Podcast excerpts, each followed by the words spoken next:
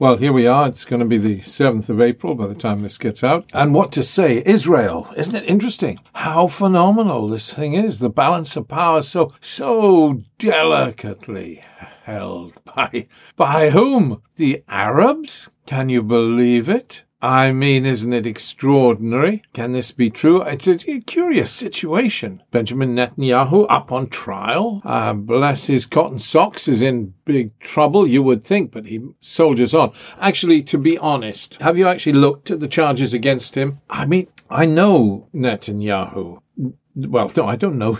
Beg your pardon. Let me retract that. I know Netanyahu's wife. I don't know Netanyahu. I met his wife. I met his wife in, uh, in a newspaper editor's office. Yedioth Ahronoth, I think it was.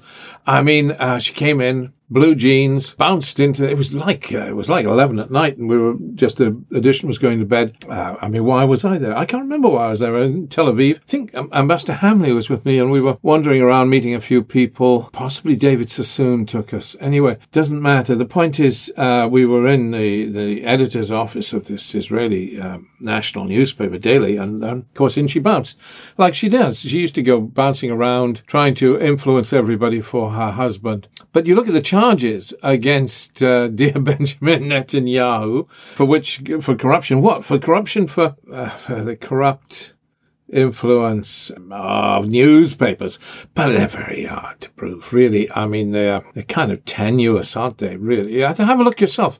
They, I mean, I cannot see a court really convicting him. How could you prove it? He's supposed to have done favors in return for favors. I mean, it's not, money hasn't changed hands. It's not like that. Uh, he's supposed to have taken little gifts and so on, uh, cigars and, you know, in return for favors too. That's another side of things, but mostly it's him demanding favors, allegedly. Uh, allegedly what? Allegedly sort of uh, using his influence to favor newspaper owners, and then the owners put pressure on the editors not to say nasty things about Mr. Netanyahu.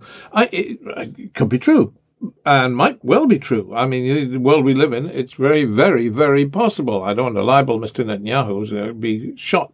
I don't mean it like that. All I'm just saying is that it's unprovable as far as I can see. And it has to be proved beyond reasonable doubt. So it's a kind of, you're not going to forgive me for saying this, but it's a political trial. None of us really like Mr. Netanyahu, but the corruption charges against him, I don't think they're going to stick. I, I really don't think so. But isn't it what is a big problem for Mr. Netanyahu is the was this so balanced, so finely balanced. What's he going to do? Have another election or a fifth election in Israel? I mean, I mean, it's intriguing, isn't it? Absolutely intriguing. And yeah, where where are we with this thing? I mean, this is just phenomenal. He's uh, so. I mean, this guy called Gil Rubin, who's our new uh, volunteer and intern and uh, new recruit from Israel. He was just writing a piece for our blog, and he, I, interesting, fourth election in two years. This is just a few days ago, 23rd of March, were inconclusive, and uh, Netanyahu needed 61 seats to form a government. He hadn't got them. At least uh, the pro Netanyahu bloc got 59 seats, and the anti Netanyahu bloc got uh, 57 seats in the 120 seat Knesset. So the kingmaker now, so the kingmaker is who? The kingmaker is head of the so called Islamist faction, Mansour Abbas. I mean, you could say the Arab voter is the biggest winner of all this whole thing. Four seats Abbas has got, and the anti Netanyahu bloc want him, and the pro Netanyahu bloc want him. I mean, yeah, but interesting. Before elections, he, he broke away from the joint Arab list together uh, with the Ram faction and campaigned on a platform to join the coalition to bargain for budgets and influence policies that affect the Arab voter. Well, yeah, many, many Israeli parties said he's never going to join our coalition. But now you have realpolitik. You have an interesting situation. So, so where do we go? Arab parties have been marginalized as coalition partners by the Jewish Zionist parties because uh, they, they haven't been able to tolerate them. And vice versa, of course. The, the Arab parties have not been willing to join a government they view as occupying the West Bank and besieging Gaza. However, now both camps are courting Ram, and it, everything has changed. Everything has changed. Fascinating. The Arabs hold the balance of power. Okay, well, maybe you view that as the good news. What's the bad news? Well, the bad news is that Israel's Knesset has moved to the right politically with some real extremists being elected. I mean, real extremists. Some nasty, I'm sorry, but some nasty people that you really would not want to know. Uh, chief amongst which, I suppose, is, I mean, just horrible to see in a way, but it's it's like having a, uh, there's nothing to compare it to anyway. Remain. Uh, anyway, anyway, anyway, I mean, you, you've got Itamar Ben Gvir elected. Itamar Ben Gvir, you know who this guy is? I mean, look him up on the internet. The point is, he's a, he's a follower of Rabbi Meir Kahane. Uh, Meir Kahane is dead now, of course, but, but he, that's what he is. You know, I mean, I have personal reason to to really. Uh, I mean, years ago, we one of the things that brought us in, involved us in the Middle East. We had two, really two things that involved us in the Middle East. One was a Yemeni sultan who got exiled, and that was our first brush with the Middle East. But our second brush with the Middle East, we had a little printing work. So I'm just talking about my family history. We had a little printing work down in South Wales, and it had the most beautiful printing press. It had been uh, I used to print the, the, Daily Mirror, I think, and and then it had been moved down to Cardiff during the Second World War to print the Western Mail. And at the end of the, or when the bombing got bad during the war, uh, they moved it out to Ystalyfera, where we had the South Wales Voice, or the South Wales Voice bought it, I don't know, but but we had it, and this was the local paper my father had bought. We printed from this massive machine. We called it Blodwyn.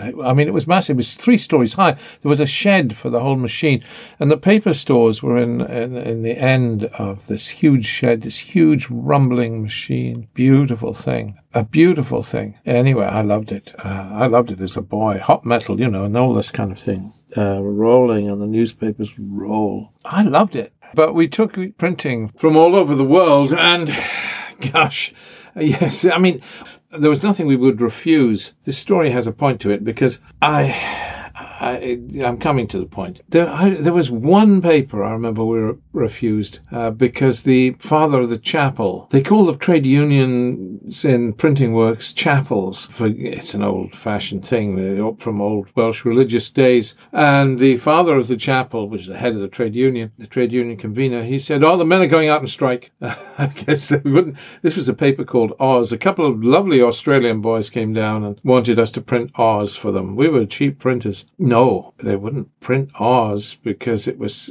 it had swear words in it. A lot of them, to be honest.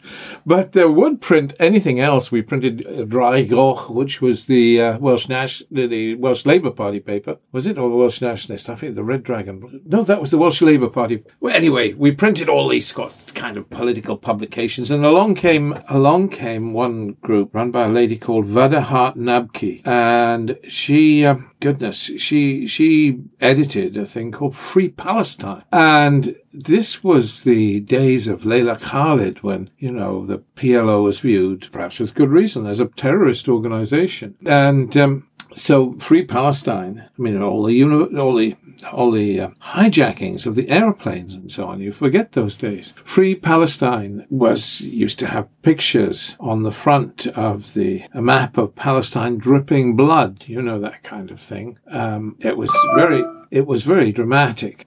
And, uh, but we printed it because we printed, we took all sorts of political things and we, we believed that everybody had a right to a voice. And so what happened? The only address, they had an office in New York and they didn't have an office in Britain, but so the only address in Britain was our printing works, printed by Claishglavier, uh, Swansea Valley, Ystalyfera. Our, our, our printing works was the only address they had on the back. So what happened was one bright night, a couple of lads in a Morris Minor car uh, came roaring down and, and they were seen going into the back of the works late at night. And the whole thing went up in flames. It was a, a special branch came next day. They said, you know, it was a magnesium incendiary bomb two men from Special Branch. Uh, magnesium incendiary bomb in the paper store. Everything went. And it was a tragedy for us. We were insured, but not insured for loss of profits. So it, it crippled our business and eventually led to the closure of the local paper because we, we had to farm out all our printing work, you know, and give it to other printers. And without loss of profits insurance, we were doomed. Anyway, such was such. And as a consequence of that, my father got irate and, and he started a magazine called Middle East International and then later a newspaper which I edited for many years called Voice of the Arab World in response to this bombing of our printing works. So it really dragged us into the Middle East. And who'd bombed our printing works? Who'd well, Special Branch said, well, we know who did it, but we can't prove it, of course, but we know who did it because they, they bombed the um, New York office of this uh, little Free Palestine newspaper the same same night. It was uh, Rabbi Meir Kahane's group called the Jewish Defense League. They were very violent men, Meir Kahane's Jewish Defense League, and um, very violent indeed. And now one of them is in the Knesset. I mean, I suppose it would be all right if he changed his stripes. Um, the we've seen ex well, I suppose ex-terrorists go go into the Knesset before, um, but uh, they they they've reformed as they've gone older. Heavens, we've seen ex-terrorists become part of the Irish uh, government and become great peace builders. Uh, no, in, in in our own backyard. But this man hasn't changed his stripes. He's dripping hatred. So the downside is we have a more right-wing Knesset. Uh, the upside is the Arabs hold the balance of power. Interesting times. There are other pluses around by the way. The Palestinian elections, isn't that exciting? Well, isn't it? Will they go ahead? Well, the big, big point is what something we've been campaigning for at the Next Century Foundation for years and campaigned assiduously, actually, uh, the uh, right down to giving statements. I mean, a lady called Hannah, one of our interns, gave a dramatic plea for the Israelis to allow, I mean, I say the Israelis to allow, but it is down to the Israelis, the Israelis to allow Marwan Barghouti to stand for president of Palestine. And he's standing it seems, I mean, thank God, there's a man that's interesting. Uh, he has done, I mean, he's in prison but on how many met life sentences for, for some of his actions, but, but basically he's, he's, a, he's, he's the Nelson Mandela of Palestine, as many of you know. And, and if, if he became the president of Palestine, what would it do? Well, I mean, people are panicking in some of the newspapers saying, oh, you'll split the Fatah vote and, um, because, um, all, all the Fatah supporters will go and vote for Marwan Barghouti and then it'll let Hamas in. No. I mean, Hamas are as afraid of Marwan Barghouti as Fatah are. Why? Because uh, because they know. I mean, you remember that prisoner exchange way back, Gilad uh, Shalit. You remember the the young Israeli soldier that uh, Hamas took prisoner, and Hamas swore blind that they would put Marwan Barghouti at the top of the list as the as their for their demand for prisoner exchange for the release of Gilad Shalit. but when it came to it, they couldn't bear to let the list go forward with Marwan Barghouti at the top. They couldn't stand having Marwan Barghouti released because they knew, they knew he'd gain the vote in Gaza. I mean, he'll gain the vote in Gaza, he'll gain the vote in West Bank, he'll sweep the board. Not going to let the Hamas in. Hamas doesn't. Hamas is terrified of Marwan Barghouti because he's popular. I mean, um, Islamic Jihad are more popular than Hamas in Gaza at the moment. I, that said, thank God they're not. Well, actually, it's curious. You can talk to Islamic Jihad, but they are extremists. But you can talk to them. Gazans generally you can talk to Gazan politicians and they will consider what you have to say. I, I, think one of the issues we, one of the grave mistakes we've made is to stop talking to the Gazan groups because they would, they would change their stripes with a little conversation. And so that would be encouraging, but not this guy, not this guy, not Itamar Ben Gvir. He's not going to change his stripes. Uh, very disturbing, very disturbing indeed, really. His faction is called Jewish Strength, basically Jewish supremacists. I mean, we, we have people like that. I suppose in Britain we have the uh, National Front, white supremacists, and so on. Um, are they comparable? I don't know, really. But it's sad to see somebody like Itamar Ben-Gvir in uh, in the Knesset. Is all I can say. But there, yeah, so good and bad. Lots going on. Exciting times. Exciting indeed. Any of you um, no, the Israel Peace Index. It used to be the Israel Peace Index. They call it the Israel Voice Index now, which is anyway, whatever. It's very interesting. It comes out once a month, and they do opinion polls in Israel and take take views, snapshots of Israel's opinion. Very interesting indeed, I find it. And the latest issue just come out yesterday. It says, now let me see if I can get this. I'm going to get in front of me so I can look at the thing as I'm talking to you. 48% of Israel's Israelis this is the headline on the Israel Voice Index. 48% of Israelis support the formation of a government with support from the Arab parties. Ah, that's interesting. And uh, and most of them believe that the Netanyahu bloc has the highest chance of forming a coalition government. Sorry, folks, those of you that don't like Netanyahu. Only 17% of Israelis think the anti Netanyahu bloc has a chance. But Israelis are more optimistic uh, about the future, even though two thirds of the public are dissatisfied with the results of the elections in Israel. And then there's the other point. A very large majority of Israel's public believe there is a high or moderately high chance that in the coming year, a fifth round of elections will be held in Israel. Yeah, low Arab turnout. I wish it wasn't, but it has been. It continues to be. Uh, the uh, Arab voters say they're, they're angry over Israel's failure to deal with problems in Arab society with regard to violence and violent crime and the economy. Anyway, yeah, a, a fifth round of elections. Eighty percent of Israel's electors think there'll be a fifth round of elections.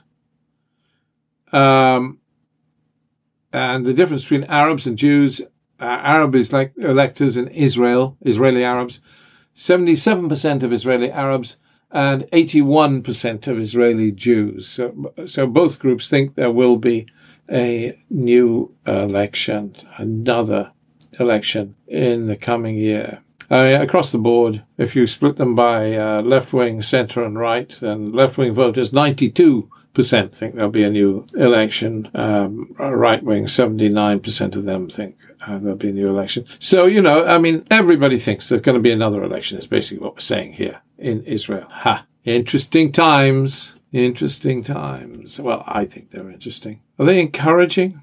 Yeah, maybe so. Maybe so. Uh, Palestinian a Palestinian election to get rid of the dross and the, uh, providing that Palestinian election goes forward to get rid of the old guard. It's been far too long. I don't care who wins. Let Mr. Dahlan win. I know Dahlan. I don't mind. whomever. Just get rid of the old guard. God, they've got to go. They're crippling Palestine. We need a breath of fresh air we need it. I love Marwan Barghouti. He's an accessible man. I know his wife Fadwa. I know his family. I know his children. He's he's a dear man. You used to be able to talk to him. You talk to anybody. He was, um, yeah. He's a, I think he's a good guy. He could sort out a peace process with the Israelis if the Israelis would let him. Abu Mazen, no chance. Abu Mazen is, well, anyways, what he is.